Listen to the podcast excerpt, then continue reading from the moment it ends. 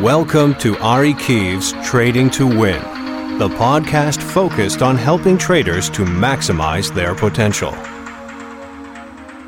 If you're someone who's continually obsessed or preoccupied with your past mistakes, uh, you're having a hard time getting into the now, getting into the present in terms of focusing your, your attention.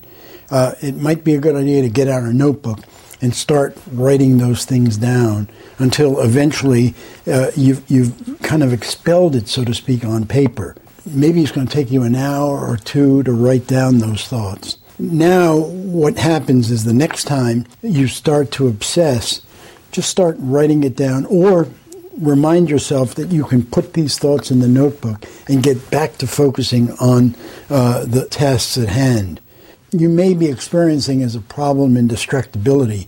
You're distracted from the present, which is really where you ought to be, uh, and are focusing on the past. Uh, a very common problem and something which is usually associated with stress and with getting out of the game. What you need to do is increase the amount of time you can spend focusing on the the task at hand, focusing on your goal, focusing on the stocks you've selected in your portfolio, and the work you can do to build your level of conviction. And to the extent you can do that, you'll stop thinking about what went wrong.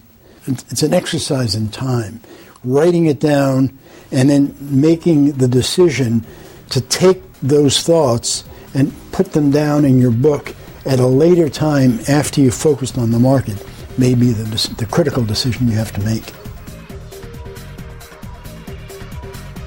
Dr. Ari Kiev is an internationally respected authority on the psychology of trading. You can subscribe to his bi monthly podcast full of real world advice on how to maximize your trading potential at www.arikiev.com.